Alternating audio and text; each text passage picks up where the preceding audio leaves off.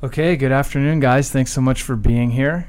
Um, we've already met, actually, only about five minutes ago, um, but I'm super grateful that you guys gave us your time um, as part of this show to share the information that you have, the experience, and the insight into what I think is a really important um, subject and concern and, and very prevalent part of, of the world today. Um, I'll do a quick intro. We have Suzette Southfox here, who's a part of NAMI, which is the National Alliance on Mental Illness. I know you're the uh, head of outreach, the outreach program manager, so you, you have that Director of department. Education. There you go. Um, and one of the things that I think is really unique about NAMI, in my reading on it, is that most people involved have a personal connection to mental health, mental illness, suicide, those types of matters, Sure. um, which um, I think is is great. You know, I think there's a real intrinsic motivation for people that are involved, and they're that much more connected to making a difference. And I, I thought that was really neat. Um, and I, I look forward to hearing a lot about that and what you have to share. Sure. Um, we also have uh, Dr. Glenn Lipson here with us, who is a forensic psychologist.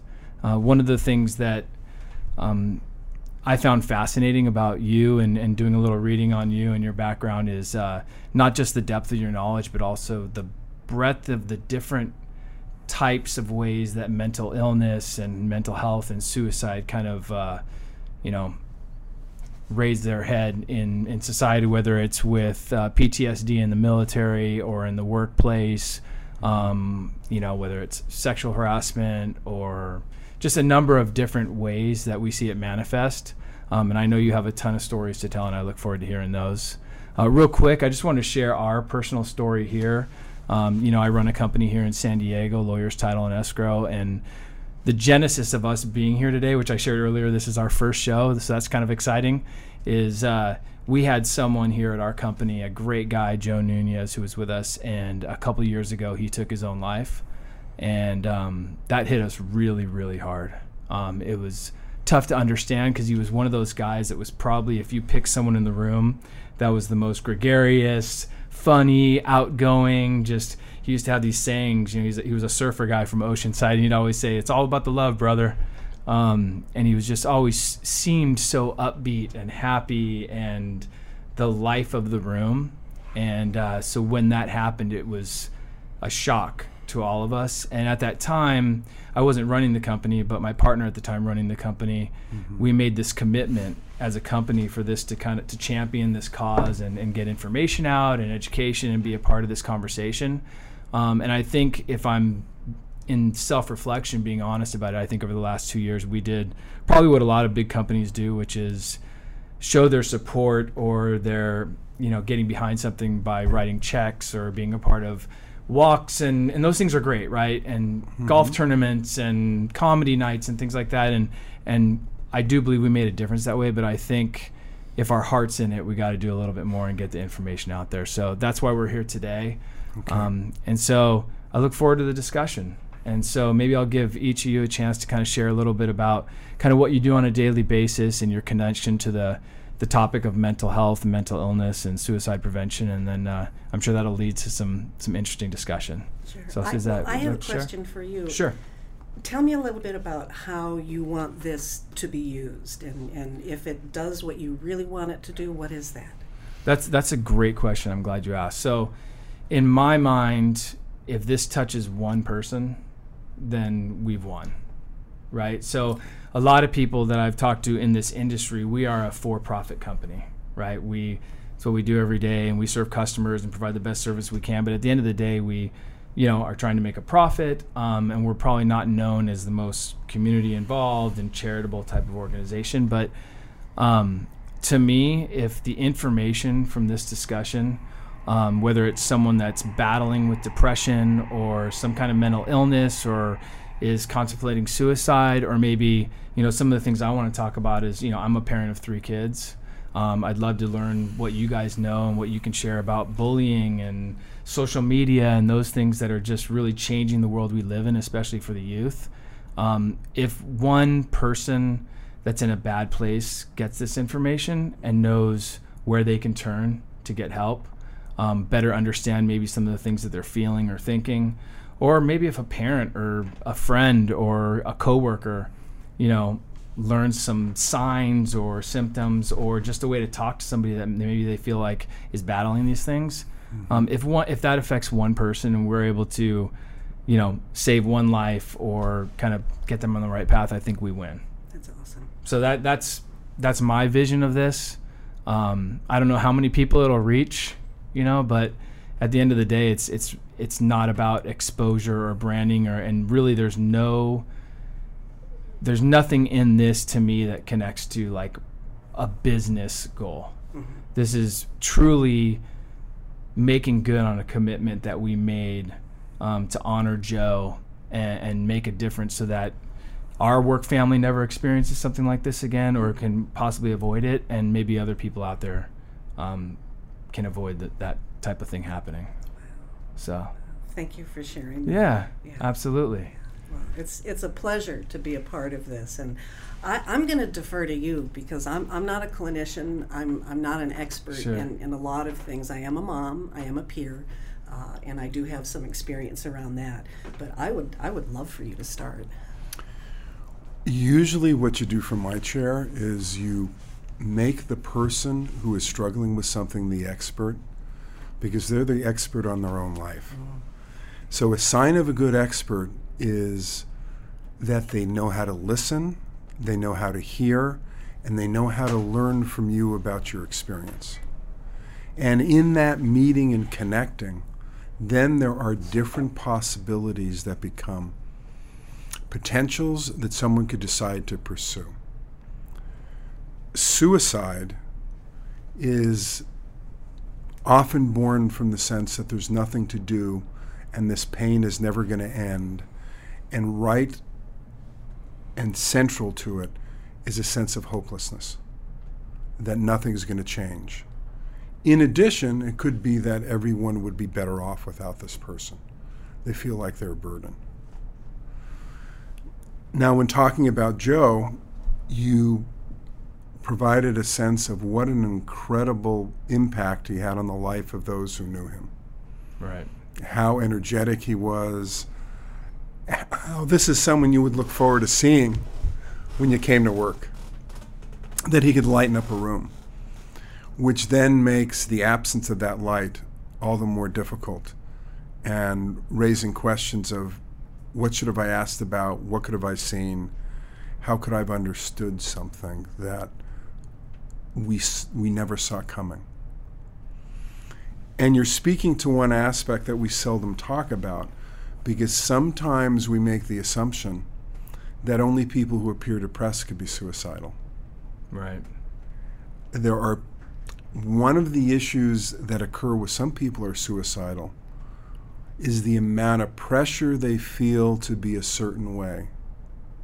And when they don't feel they could be that person anymore, the life of the party, that ever ready bunny with a battery going at full power and, and behind everything, they have a sense that they've let everyone down and they don't know how to be anyone else. And when that gets lost to them, they don't want to be here anymore. I, I, I never met Robin Williams, but I had a sense of he didn't want to live with Lewy body dementia and, and what he was struggling with, and that sense of loss of self. That sense of loss of self sometimes propel people to try to make a decision of whether or not they want to be here or not anymore. How do they want the world to see them?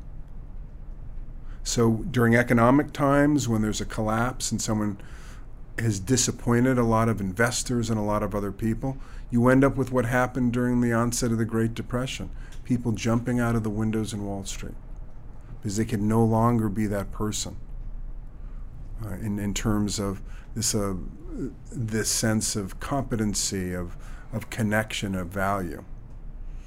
So one of the constant issues that we have in terms of working with people who are struggling with all types of issues is to have people around them that communicate a sense of value, that it's important they're here. That's one of the things organizations like NAMI help to do. And I think sure. that's something you could talk a little bit about. Sure. Um, so, NAMI, the National Alliance on Mental Illness, there's chapters all over, and San Diego is fortunate to have probably the largest one in the whole country. And we started in the late uh, 1970s. Many of the NAMIs started then, and we were founded by parents around a table like this, a kitchen table and the only thing that they could they had in common and the only thing that they could use the table to talk about was having an adult child who lived with schizophrenia and at that time, certainly bad parenting was one of the reasons why people developed schizophrenia, uh, which is not, but it was a common thought at the time. So being able to talk to peers about what was happening provided uh, amazing support. And NAMI is known for that as well. So we do a lot of signature programs, education programs. And there, there are two communities, three basically, but there's the family community, the loved ones, the people who are surrounding individuals who are living with a mental health challenge, condition, crisis, what have you. It's everybody around them, and then there's the individual themselves. So, so we call people who live with a mental health challenge. Well, we call them people. We call them peers. So people who have a mental health challenge, and then family is everybody that surrounds them. So there are specific tools, information. There's specific supports for each population. And from a family perspective, having people understand that that there are options that we can hold hope for the people that we love until they can find it themselves. But in order to get there as a as a parent, as a family member, I have to understand what is it that we're dealing with? And a lot of people think that m- mental health it's it's a character flaw. They're not praying hard enough. It's it, it's it's from all different reasons, right? And it's a biological brain disorder. And that's what we teach. And we teach that there are ways to live very fulfilling lives, to figure out how that dance between uh, medication, if that's what somebody chooses, or therapy, or a combination of those, and integrating back into, or integrating for the first time into society, right? So, in order to provide that support as a family member, I have to understand what mental health is. I have to mm-hmm. stand what mental wellness is, and I have to understand what my role is and what my role isn't. And that's really difficult for people because it's it's a trauma. It's a trauma for the individual and for the people that care about them. And it's also not, uh, and you know this really well, it's not a casserole illness, right? So when my wife had ovarian cancer, our faith community. Oh man, you want your dog walked? We'll do your laundry. We'll pick up, you know, we'll, we'll do anything for you. And it was really, really, really helpful, right? But when my son experienced his first episode of psychosis, there was nothing, absolutely nothing.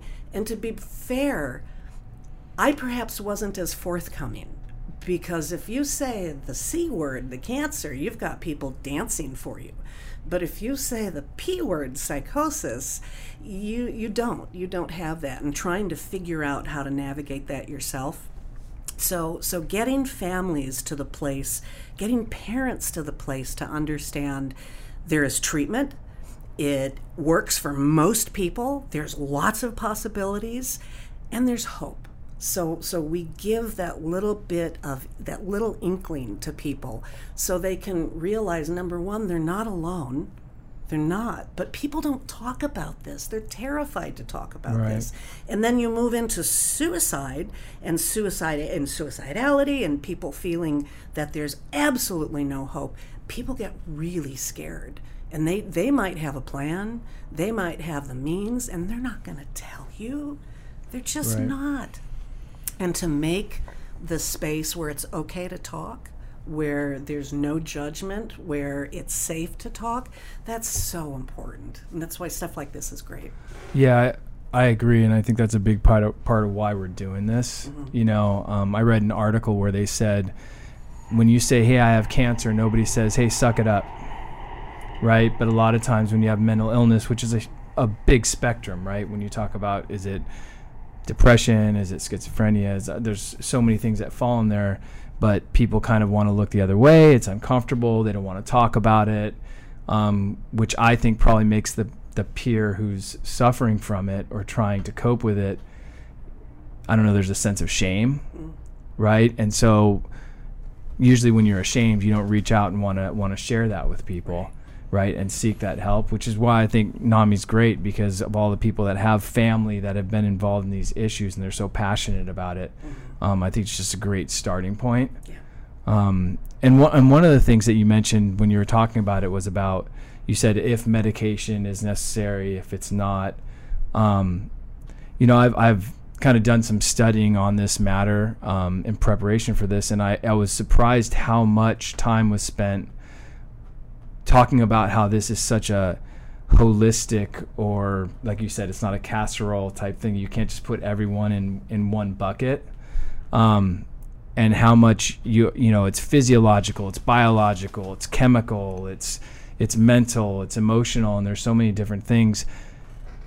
In your experience how much time eh, have you seen things change in terms of the approach? Where maybe in past decades where you know antidepressants came out and those were just you know being given to a lot of people um, is there a more holistic approach to people now that you're seeing that maybe they're looking at diet and daily exercise and i know there's certain probably mental illness and you would know better than me that you know it is absolutely wow no way we you know have to medicate for this but I guess is there a different approach to it today than it has been in the past? A, a greater understanding of, of, when we're diagnosing people that we're not just saying, "Hey, here's some pills."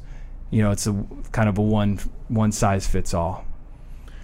Well, as you said, there isn't one diagnosis, and that diagnosis that someone has may be different in 30 different people. Everyone could experience depression a little differently. And we have a pendulum here the in terms of treatment.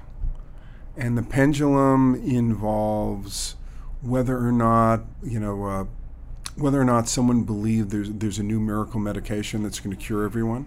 Um, there was a book listening to Prozac, and Prozac, when it came out, was going to be the SSRI, selective uh, serotonin reuptake inhibitor, that was going to uh, cure all illness. And as you said, it is uh, relatively uh, complex to deal with what's going on. Not everyone responds to medication. And the solution almost never is medication. We have evidence based studies, and medication can assist, but it's medication in the context of family, it's medication in the context of community, it's medication in the context of support from peers, peers with or without uh, similar struggles or diagnoses. So there's a lot of different elements. You were talking about hope. Karl Menninger, who uh, wrote Vital Balance and a number of other books, was one of the uh, first psychiatrists who really dis- discussed mental illness holistically. So he's someone who would say, look, we have these diagnostic manuals that diagnose someone to a decimal point out to the hundredths place. And we don't have that precision in terms of understanding what's going on because we need to understand what that illness means to that individual. And he would say that when you go to treat mental illness, you have to start with the right measure of hope and doubt. Too much hope, you'll be unrealistic and you won't sustain your effort. Too much doubt, you won't try things. So, what we encourage people to do is to find someone they could work with in mental health. And for some individuals, it may involve a number of things. You could have someone who has too much caffeine, which could be affecting anxiety, and you have to work with diet. In other cases, it may be much more biological. You also have to look at someone's history one of the beautiful things it isn't beautiful but it's it's nice to know it started in San Diego was something called adverse childhood experiences uh, scales that was done with Kaiser and the CDC and what we found is what we knew already in mental health the more bad things that happen to you while you're growing up the more likely you're going to have problems in relationships. Some of them may be um, suicidal. Four bad events, you're 2,000 times more likely to be suicidal because you lose that sense of hope more quickly. So people have to recognize their vulnerabilities based on their experience. They have to recognize the vulnerabilities based on the biology in their family. Because often we'll find that there are other family members, sometimes who are undiagnosed, but suffered with some of these same types of things. And have the sort of discussions where we all admit, but by the grace of God, go any number of us based on circumstances, biology, triggering events. What are those? We need to ask. How do we build in resiliencies? So this pendulum shifts where sometimes we say, hey, medication is going to be everything, it's, it's going to cure it, it helps uh, manage things, and it is part of the picture. But there are all these other elements that are involved in a successful treatment. Uh, part of it is we know cognitive behavior therapy helps a lot. We have specific treatments now which we've never had, uh, which have an element of treating suicide. For example, in cognitive behavior therapy for suicide, people online can now build something called a hope chest where they put things that affirm why I want to be here that they could look at.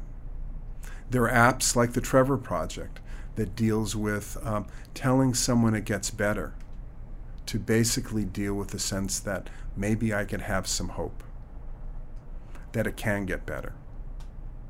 And one of the important things you heard that NAMI does is it communicates the hope to the family, but also gives them the information of people sharing which doctors in the community have treated their children in a manner where the child felt respected and ultimately uh, found a way of managing their illness.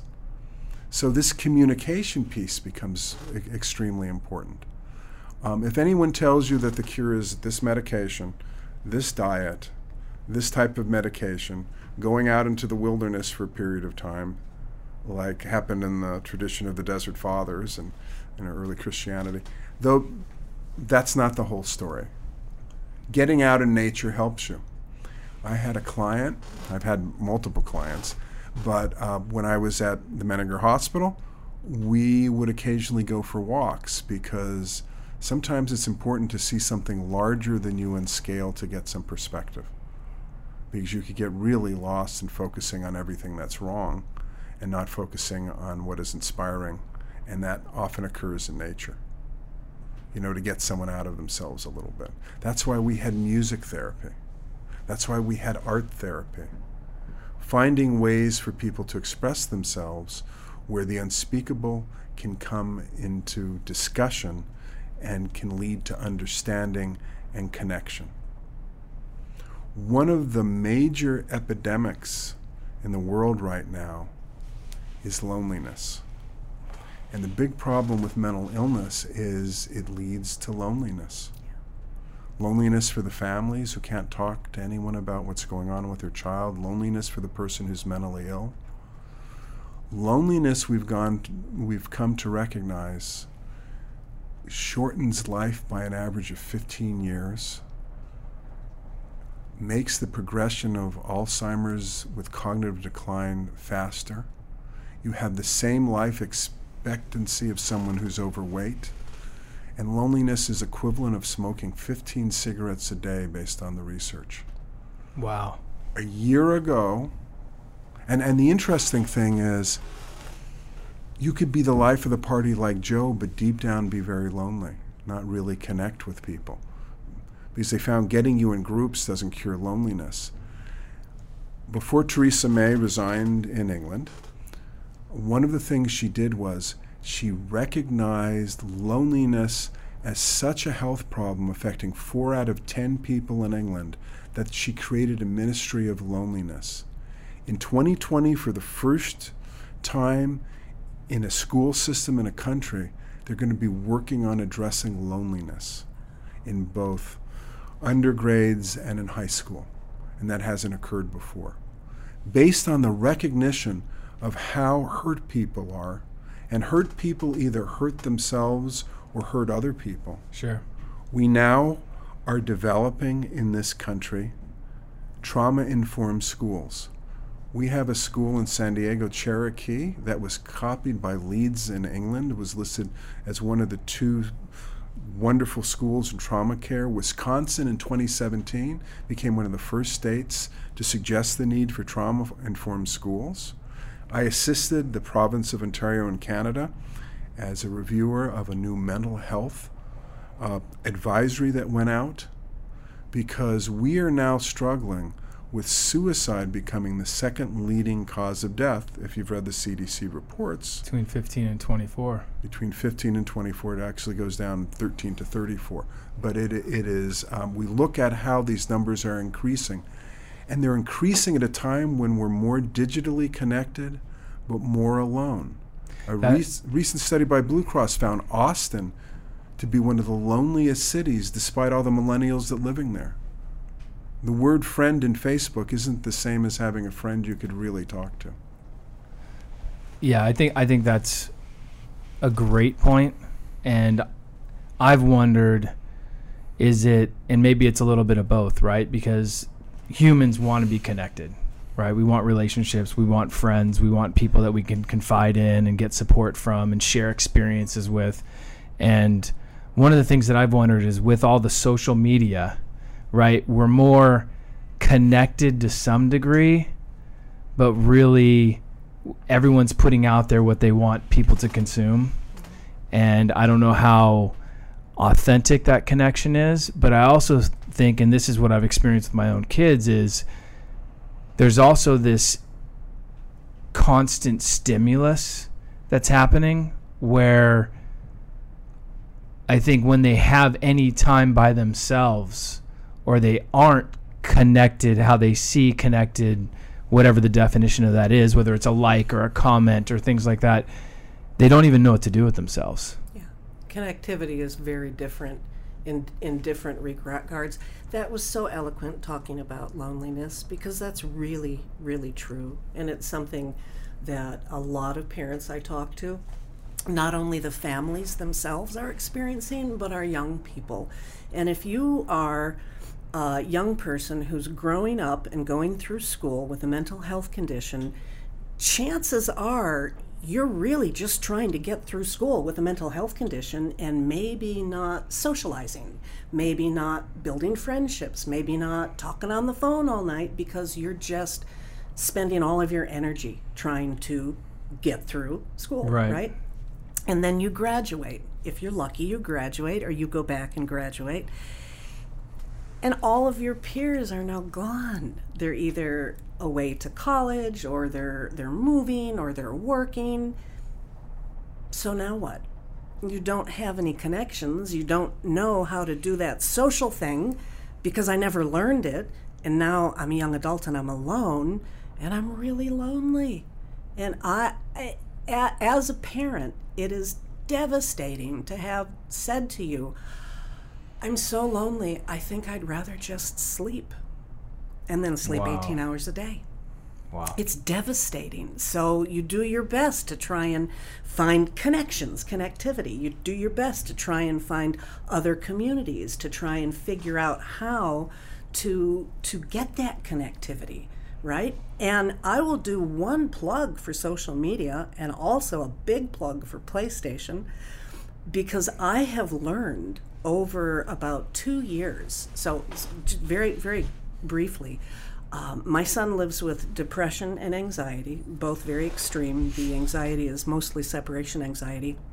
And we discovered this started when he was about nine or 10, and we got to a wonderful child psychiatrist but when he turned 16, we realized that he's actually also on the autism spectrum. Nobody was asking the right questions. Okay, so that kind of made our heads turn around, and it was like, oh, okay, now now we see sort of what we're dealing with, and to to try and really understand where he was. And school was very very difficult. The last four months of being a senior, he spent in bed because he was too depressed to even shower, right? And then a vice principal says, hey, he's lazy. That doesn't work, right? So just trying to navigate this. I realize that I need to take a step back, stop criticizing, because of course I know what needs to be done. I really do. Mm-mm. and just watch what he's doing. And when he said, "You want to come and watch me? Come sit down and watch me." It's like I don't want to watch shooting people PlayStation. This is ridiculous. And then I shut my mouth and I sat down and I watched and I watched and I watched.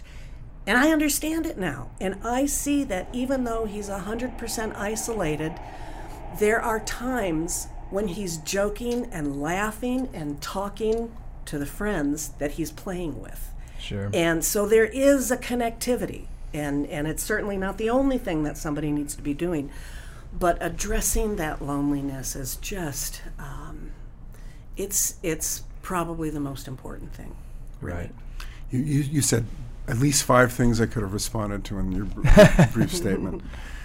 I don't know where to begin, but I do I do want to point out that we have wrong associations between violence and mental illness. Most people who are violent are not mentally ill, and if you're mentally ill, you're more likely to be the victim of violence. And that's something to point out because we have so many movies where they show someone who's deranged and a, a, a serial killer, or, or, or, you hear this now in terms of uh, the debate regarding what we necessarily need in terms of mental illness treatment to prevent shootings. We have people who are very isolated, lonely, and angry, and they are fodder for hate groups. They are fodder for supremacy. That's not mental illness. That that is loneliness. And the problem with loneliness is we have to treat it like thirst or hunger. It's a basic need. We have something called mirror neurons that respond and help us pick up behavior from other people. We are so wired to connect. And what you said about social media is right for a lot of people, and that is you need to have time for contemplation. We've lost that because you go to a restaurant, people are always on their devices. Exactly. You need to be able, you need to have time away from the devices. So, a, a friend of mine wrote a book called Cyber Traps for the Young, which is $9 on Amazon. I don't get a cut, but I'm just um, Frederick Lane. So, the, the issue becomes one of where do you charge your phones? Because we now know there's Facebook depression because people are comparing these avatars and real life doesn't live up to that. Right. And when you put all your energy in that false self, in that avatar, in that social media icon, it's easy to collapse when people see through it. And so, one of the things we're doing in this county is we're doing a more active um, stepping in in terms of threat assessment and looking at what's going on in the cyber world because people post or share what they're going to do before they do bad things or in terms of what they're thinking about. And now that space is often in social media rather than in the notes that occurred when we were much younger if someone was suicidal. Right. It's in that social media space.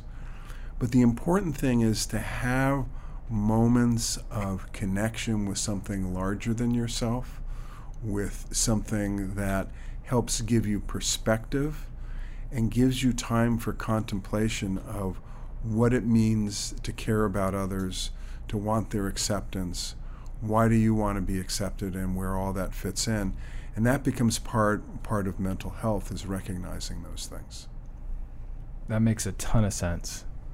I mean, I think sometimes it makes it makes me sad. It kind of breaks my heart sometimes when you know, some of the things that are on social media that create this expectation or this cookie cutter, whether it's image or what it means, the definition of cool. And I guess us growing up, and no matter what time frame, you're going to have peer pressure and you're going to have those things. But I just think it's so much more readily available and um, consumed on a mass level mm-hmm. that I think you know it just it it's hard to get away from it, mm-hmm. right? It's yeah. it's you know I there was a situation.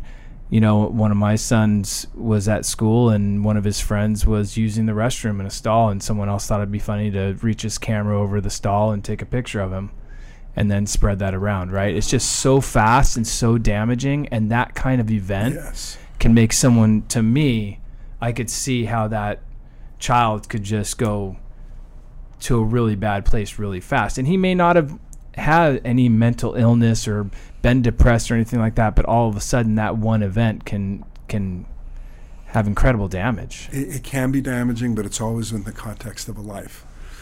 so resiliency is based on other experiences. So never do we find something related to one event. It's their coping, their resiliency, their community, a number of other things. But we had that student whose roommate filled him surreptitiously.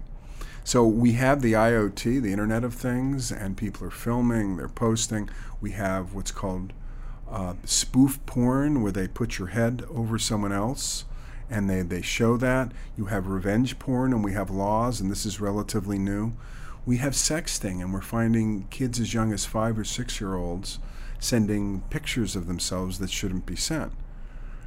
All these are attempts at connection that have gone awry because people don't really feel loved or supported or with others. And it's their way of reaching out. So we have a lot to do with cyber citizenship, and this is a whole new frontier for us. Sure. As um, the iPhone, the iPhone 11 coming out, which iPhone 12, look at those years on the iPhones. They tell you how long people have had a whole production studio capability in their phone where they could share those images. So this is relatively new for society that people could do these types of things. We're looking at elections where we know there were fake groups set up and, and all, all that type of thing. And, and the amount of uh, fraud that goes on online. Sure. Including with titles and other, other types of things. Sure. That yeah, you're aware of. Yeah, it's a big part of what we do all the time. So, not to, I guess, somewhat shift gears a little bit, but what, and maybe I'm, maybe the question doesn't make sense and I'm looking at it wrong, but what percentage would you guys say of mental illness or depression in particular that would you know in the context of suicide um, is kind of a an ongoing thing where they've suffered from it for a long time and and what is more like event driven if if that makes sense does that, that question make sense? No, it, it, it makes sense. Like, um, you know, a breakup or I got fired from my job or all those things versus okay. if that so context to it. So if I were to talk about mass shooters, which often have a suicide component in it, F- FBI June of uh, 2018 looked at 60 cases where they had enough information. I think it was like 59 or 63, somewhere in that area. I don't remember exactly. But they found on average 3.6 adverse life events that occurred before they went on that sort of mass murder rampage. And often there was a triggering event that was the final straw. So you always have to look at what's the final straw. And we have to look at what is the story that someone tells themselves. And one of the sad things about social media now is people go online and they compare other people who've done things and they want to exceed those numbers. So they'll go to Las Vegas and say over 500 people were shot. You know, how am I going to do something larger? And uh, you know, how many people were shot in Pulse and all that other stuff. Right. But for most of, for most people, what we have to understand is that when someone ends their life, typically they're in a lot of pain and they don't see a way out of that pain. And so the most important thing to do is to bring in that sense of hope that things could get better, that it's okay for you to be in pain. And, and the issue becomes one of not getting caught in it. It's how do you let it transform? How do you let it inform you? How do you let it float away? You know, in terms, in terms of images. At that moment, it doesn't seem possible, and you can't go on another day suffering so intensely.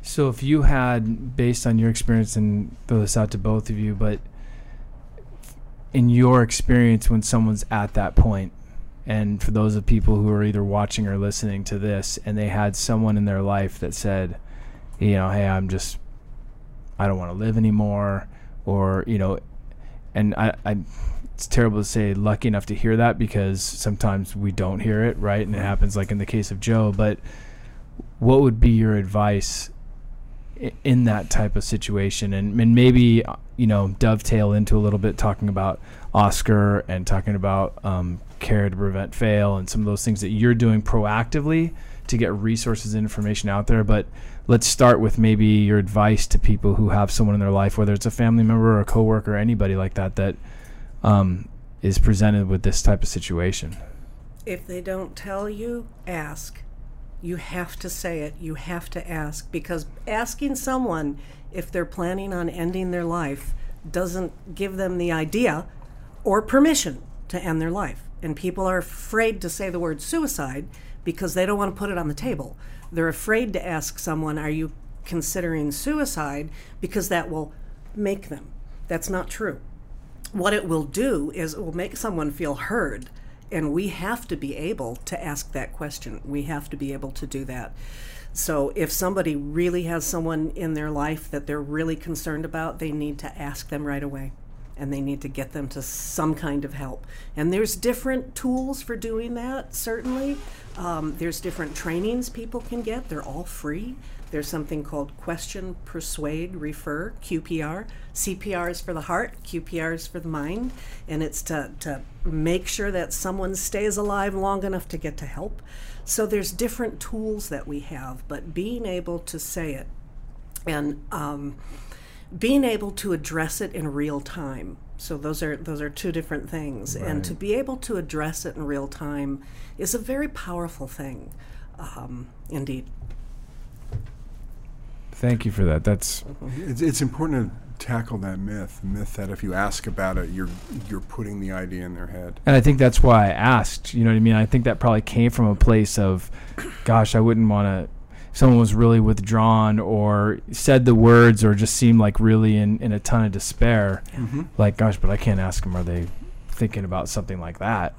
Yes, and and that's where the word care comes in that we're going to talk about later. Just to segue into it. So so basically, you have to listen with compassion. That someone's in a lot of pain if that's what they're contemplating, that they're really hurt. So you have to be compassion, compassionate. You have to accept where they're at. One of the worst things you can do is argue with someone. And people will do that because they're trying to convince them not to do something. This isn't a time for polemics, to engage in a debate. This is why you should be alive. This is why people don't want to hear that at that moment. And the reason is they uh, they feel they've disappointed people. They're not going to succeed at what they're doing. They're suffering too much. They they can't go on. So rather than argue, you have to the A and care. You have to accept that's where they're at, and when you accept that's where they're at, then you have to refer. And as a mental health person, I may have to call myself the psychiatric emergency response team. I'm doing something professionally called a lethality assessment a lethality assessment means I'm seeing, um, I've had people who tell me, I am going to the Swiss Alps, walk into the snow, and freeze to death, but they don't have the money to buy a ticket. um, they're going to save up the money to go to the Swiss Alps. So they have a plan which is not very reasonable. But if someone tells me, I have a gun, it's in my car, I'm going to go blow out my brains right now it's imminent, which is a word that we use in lethality, and I call in the cavalry. I call in the psychiatric emergency response team while they're in session. They're not, you know, we're, we're expanding it, but they're not available from about um, midnight to about 7 a.m. So there's a period of time when they're not available, but I call them up. Or, as you'll hear in a moment, I could use the Oscar app to find what's open and where to send someone you know? So i refer someone um, carefully and then i also look to empower the part of them that has reached out of, reached out to me and potentially wants to live.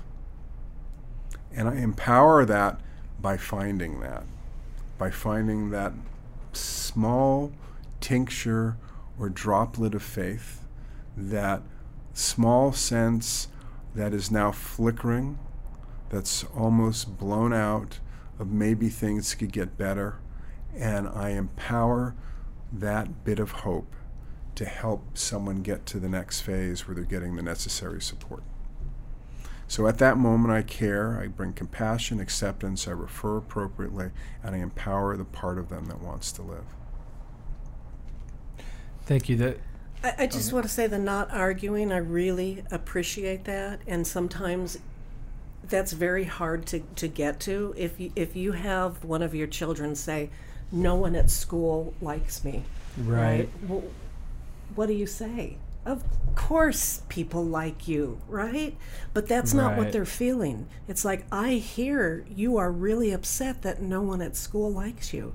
You're having them be heard, right? So Sure. when, when people say those things, just not to talk them out, not to argue, not to argue with them, and Yeah. just just hear it, accept it, non-judgmentally. And we do that as adults sometimes. We want to bring our wisdom and our experience. No, it gets better. You're so young. You have your whole life ahead of you. Think of the wonderful things you're going to get done. That doesn't matter because you're in the here and now. And in this moment, this person is suffering incredibly so that they want to sleep, but they want to sleep forever. Right. I also read something that was interesting to me and made sense was that someone suffering from depression or is feeling that low, not to tell them everyone deals with this everyone because they have this feeling of wow, I'm not even unique.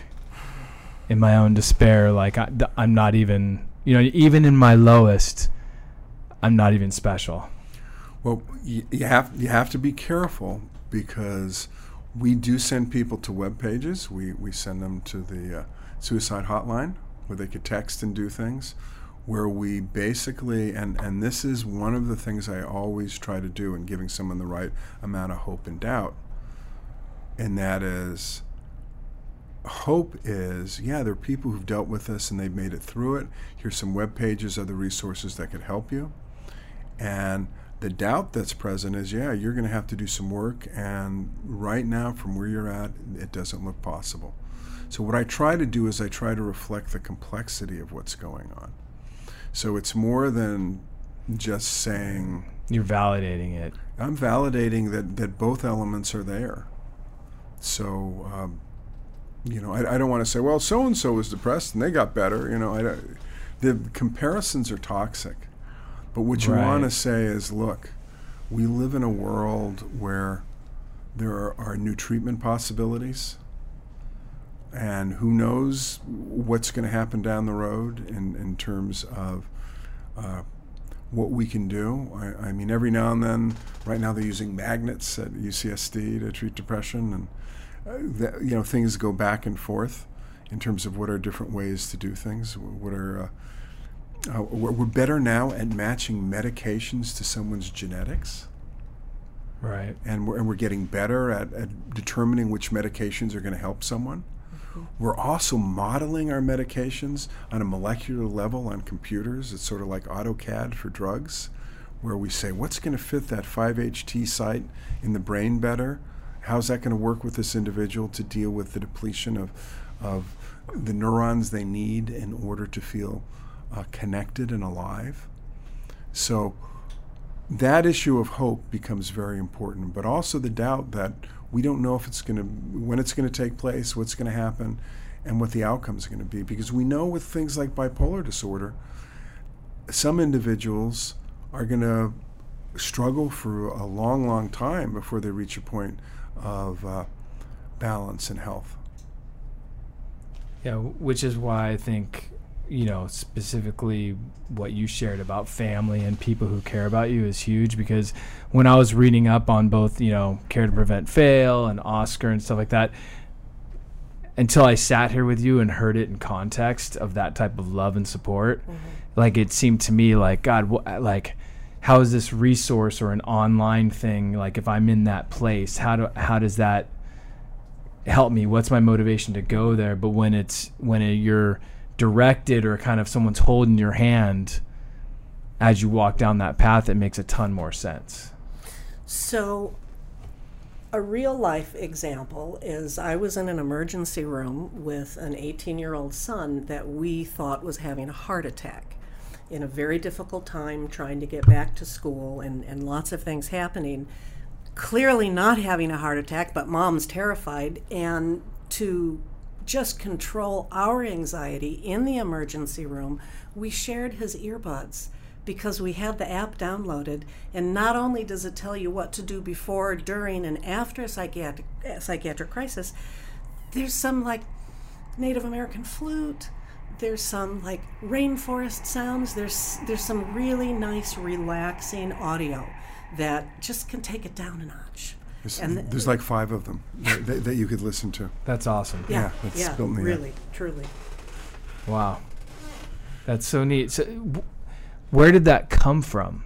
I mean, do, like, what got you to that place where you guys came up with this resource? I mean, clearly, because one of the first things you said when Suzette sat down was, "I love Oscar," right? So it's clearly powerful, and it's being used. It's known in the community like what was the genesis of that where did that come from so it came from it came from people who live with mental health conditions and their families and um, a couple years ago we had a program called tech cafe and what that did was it taught individuals who lived with a mental health condition how to use computers what programs were, what a Word document was, and then gave them the computer that they learned on, right? So it was very technology based. One thing that we do know is a lot of people who live with mental health conditions do not have a lot of access to technology. So we were trying to change that. And in a lot of focus groups, we heard there was a need.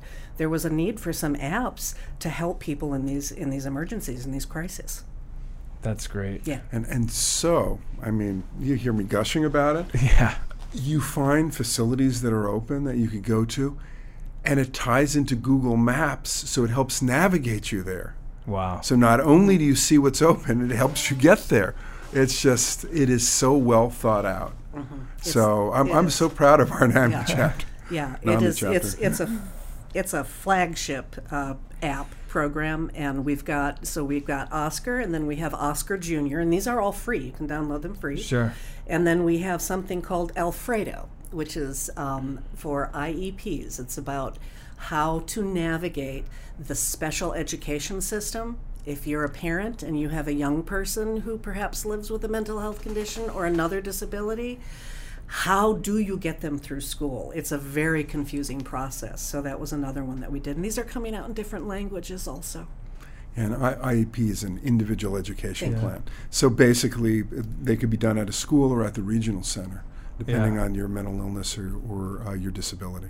Yeah, I was before I got into this business. I was in education. I was a teacher, and uh, that was the path I was going down. And you know, I won't go down the long story of what changed the direction, but you know, when I was first started teaching, I had the most difficult time with this my first class and mm-hmm. a principal that I worked for who was a mentor of mine and a very wise man came up to me and just said, "Take a breath."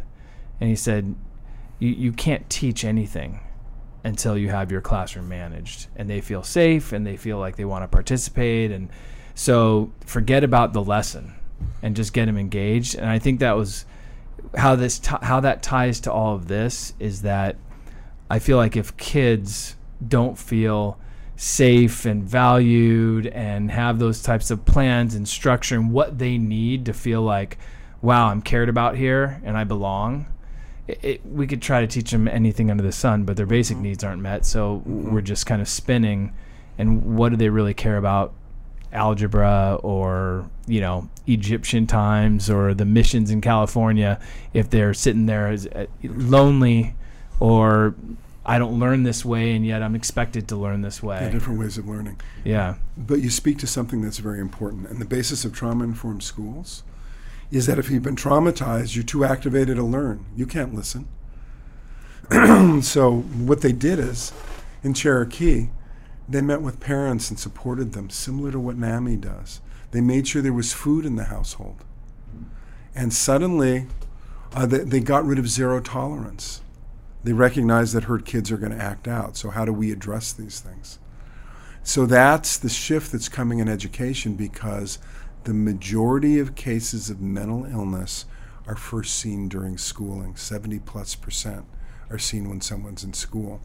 So, that's why North Dakota is one of the first states to require eight hours for its teachers and mental health training so they could better respond and recognize when, when people are there. Which brings me to the fail piece of care to prevent a fail. So, fail was for people who work in schools because they do a lot of work there. to recognize when someone's at risk. And F was for fixation. Someone's thinking about ending their life and they start giving things away. They start indicating that the world's going to be better without them. Um, something that you gave them for birthday that they know you thought was a great gift, they give back to you. Wow. A is the anger that's present in people who don't fit in or alone. That's why in California, every school district needs to have a suicide prevention plan. And in that group of angry children are foster kids. Think about it. In terms of adverse life events, they've lost families, they've been in different places, sometimes they've been abused. So foster kids high those, have those high adverse child experiences, they're high on the list. Children who've been in delinquency court and things like that, usually there's something that's going on. LGBT population, they have four times the amount of suicide attempts. Right. And right now, what we're finding in this country is the greatest growth in suicide completion is in adolescent girls. And they're using a lot of ropes and they're hanging themselves. But these groups are angry. And they have reason to be angry because they're rejected, they're not accepted, they don't feel loved. I, that anger and being in those groups leads to that sense of loneliness and isolation. So, I is that isolation that occurs with loneliness. And then finally, what we assess is L. What helps them in the leap to lethality? And recognize it could be as simple as being able to drive a car, because you could drive that off a cliff. It doesn't need to be a gun or a knife. It could be pills in the medicine cabinet. So, what you'll find in a lot of families that have dealt with this, they come up with systems to have doors locked or cabinets locked or medication kept in a way, just like we do in a hospital room when someone's suicidal. You have air vents if someone ties a shoelace or a rope that comes out of the ceiling so they can't hang themselves. You remove the things where someone could harm themselves through that period of time. So you look for what do they have for that leap of lethality and have they referred to it? I'm going to get a gun. I'm going to get explosives, you know, or poison. And so you look at that. The fixation on on, on dying, seen in what they give away and what they talk about and what they're drawing and what they're writing. A, the anger they feel, which speaks to a lack of connection, and that lack of connection is seen in isolation and loneliness. And L is the means to the leap to lethality, to death. So that's why care to prevent a fail. Be compassionate, accepting, refer appropriately, and empower the part of them that wants to live. So that's what last year we trained 10,000 school employees in, in the county uh, wow. as, as a way to, to, to approach this thing. So, what districts have those been implemented in, or have you done those trainings in? I am working through the San Diego County Office of Education. Okay. And I don't know which of the districts that belong in the risk management pool engaged in that. Gotcha. So, so this is a shout I, to anyone who didn't to, to, to get on it and yeah, let's my, do this, right? Yeah, definitely. I mean, it's something we're looking at. I mean, to to deal with. I was at our largest district here where they had an administrator and another person commit suicide, and we're dealing with the principals. And one of the things that struck me is how, when this pebble lands in the pond of someone dying, how it touches so many lives and activates so many issues for them, similar to what happened with Joe. And the other thing I always remember, and one of the things we know, when's the greatest risk of someone committing suicide? Right when they've been released from a hospital treatment program. Really? And that's because they're not being watched now. They've been learned to say everything they could to get released and they're coming back now to a life that's worse because they've been gone for weeks. Um, they're they're further from their friends and they're even more alone after that hospitalization. And everyone's blaming each other rather than connecting with each other that they ended up in the hospital. So just because you're through the crisis or someone appears to be getting better, it doesn't necessarily mean that you're through this period of time. You're in the eye of the hurricane at that moment. There's more to come as someone adjusts to living through life now with the stigma of having been rescued when they attempted suicide. They've come closer to fulfilling that, which makes the next step the next time easier. Right. So, one of the things that NAMI has is a program called Friends in the Lobby, and that is in nine or ten hospitals in San Diego that have psychiatric units. And we've got family members who have had a loved one who was in the hospital previously, and they kind of learned how to deal with that, and now they're volunteering their own story That's amazing. to be in the lobby, their friends in the lobby, to talk to people. So that is one way that we try and connect with families, one way we try and connect with loved ones and peers as well. And then there's two programs specifically for helping people that are coming out of programs that are coming out of psychiatric programs and hospitals. One works directly with uh, Rosecrans at County Health, Rosecrans Psychiatric Hospital, and that's called Next Steps and we have what is in San Diego called peer support specialists or family support specialists. Those are people with lived experience who work in the field. They're using their recovery, they've gotten some education. They're not licensed, it's not clinical work, it's, it's more uh, mentor like. So, sure. so the next steps will help people with their next steps and, and kind of watch them as they as they build their life. And then peer links is another one for UCSD and other programs and hospitals that people come out. Again it's walking with that individual and having that that peer support. Because of that people coming out of programs oftentimes it's a very dangerous time. Yeah. Wow.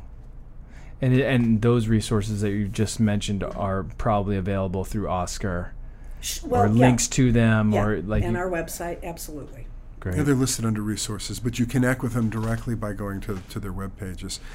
And our district attorney's office through Summer Stephan and tasked to Rachel Solov, who is uh, one of our uh, assistant DAs, are really dealing with the, the need to make sure that people who are mentally ill aren't criminalized. And so they're working with the intersection of homelessness, substance abuse, and mental illness. Because often they come together. They come together because you can't hold down a job. You're depressed, so you may seek stimulants or, or uh, along those lines. And that lifestyle leads to homelessness, and then it exposes you when you're mentally ill to the types of neighborhoods where you're more likely to be victimized as, as when you're mentally ill.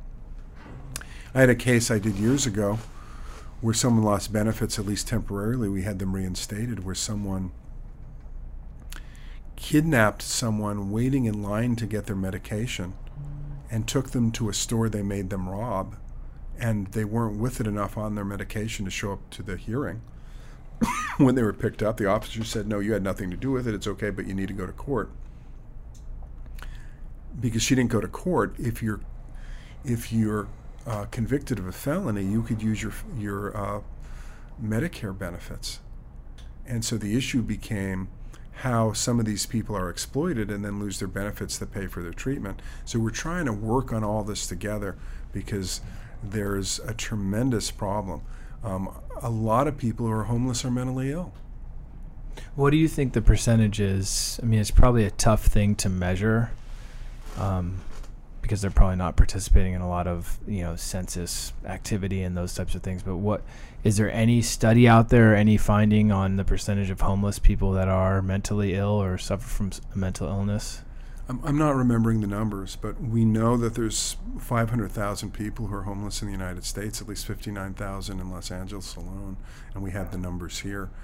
Um, I evaluated in a lawsuit dealing with whether you could allow people who are disabled to sleep in their motorhomes um, because they can't they don't want to live in shelters because they've been hurt in them they've had their goods stolen in them they're frightened. And every one of them i evaluated was mentally ill. Wow. had had suffered from either physical injuries where they lost everything part of what the families are dealing with is the lack of a social safety net for those who are mentally ill. Mm-hmm. Mm-hmm. We have right. um, a clubhouse downtown. The clubhouse system in San Diego is for people who live with mental illness, and it's to connect them with social opportunities, to help them with benefits, um, education, housing. So there's a lot of it's it's a hub of services, and they're called clubhouses, right? right? There's several in San Diego, and NAMI just picked up the one downtown, which is on um, Island. Uh, Bro- I think Broadway, Island, 16th, in that area. It's uh-huh. a very tough area, and it is specifically a clubhouse for individuals who are experiencing homelessness who live with a mental health condition. And we, we serve 40 to 50 people lunch each day and um, oh my gosh, they we just moved in a couple months ago, so there's a lot of people in the county of San Diego in terms of looking at mental health conditions and substance use disorders, the expectation is that people will have a co-occurring disorder. Both. It's it's it's the ex, the expectation, not the exception. Right. I mean that makes a lot of sense. Yeah. Yeah, and Veterans Village once a year. Uh, right. Jon Nachison started this. Uh, has a program where they connect people with treatment and, and with other types of things because we're finding a, there's also a strong link between as we you started the program by talking about the amount of our veterans who've committed suicide yeah. and what's going on in that community with homelessness and substance abuse we we now have veterans courts dealing with what is the impact emotionally and psychologically of having been in war and multiple tours of duty. Right. So, I, mean, definitely one of the things that I've gathered from this conversation is that it's it's not a um, it's not an individual sport, so to say. You know, it's not a it's it takes a village um, to make an impact, to take care of these people, to help people that we love. Um, so for those people that are kind of on this journey with them, whether it be, you know, and you have firsthand experience with your son, um, what would be your advice to a family member? So not not just the peer dealing with the particular issue um, and what they're going through, and, and specifically how to help them, mm-hmm. but in terms of self care for some of the people who are parents or brothers and sisters or mm-hmm. coworkers or, or that kind of stuff you know what would be your advice to, to those people who clearly have to practice patience and love and understanding and all that you stuff you should do a show on self-care you should and and self-care shaming is something that we don't want to happen and that's when that's when you're trying to get someone to take care of themselves to such an extent that you're shaming them because they're not doing it the way you think they should. Right. And, and that, excuse me, that's devastating. Right. As someone who does not do self care very well, I'm very, very well acquainted with that. But the, the, the message that I would give is watch your language, how you, how you talk. That's really, really important understand that you're absolutely not alone. There's a lot of people dealing with this, mm-hmm. an awful lot of people. There's free resources. You you just have to you have to reach out for it and you have to give it a chance. And oftentimes the people that really need to be in the class or the group, the, the people that really need it, they're the ones that can't stand classes and groups right? right. They, yeah, so so just be patient. There's a lot of people, there's a lot of help out there and I, I would imagine a lot of people because of how the societal pressures have you know treated mental illness and we talked about the shame or you know keeping it quiet that there's probably a lot of people don't take the time for because it's it's no no no I'm I'm here to to help my son. I'm here to help my brother. I'm here no this is for them.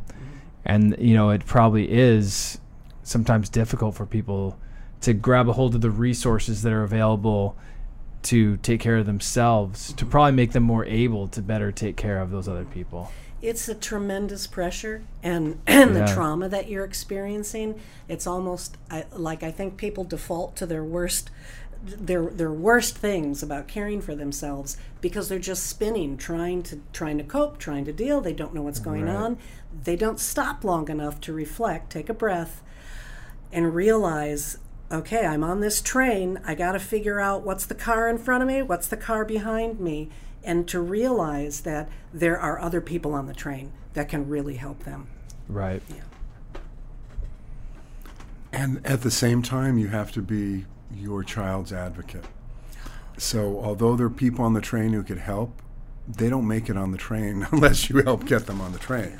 So, so it's it's challenging. In law enforcement, we you know we, we can't call it burnout. We call it compassion fatigue. So uh, there are measures that we use in terms of irritability and all these other signs that someone could look at that they're getting fatigued, and you need to have those breaks as you're suggested suggesting for self care. And ultimately, if we want to judge the society that we create, and Gandhi and, uh, and Toynbee, the historian, a number have said the same thing, that we could judge how wonderful our society is by how it treats its mentally ill, its criminals, its elderly, and its children. That's pretty impactful right there. So may- maybe that's a good place for us to leave off. I think we've had a, a really good discussion. Again, thank you so much for being here um, for our first show and something that's near and dear to our heart here. Um, something important to me and, and our family here at the company. And um, I know you've taken time out of your day to, to contribute. And I wish you both extremely well. I have so much respect for people who make it part of their um, their mission to really take care of other people and, and, you know affect the world. And I think each of you are doing that. And I and I I think that's really great. So. Not only are you welcome, I want to thank you for having the courage to have this type of conversation. It is really admirable and appreciated. Thank you. Thank you. Thank you so much. Thank you so much, guys. Okay.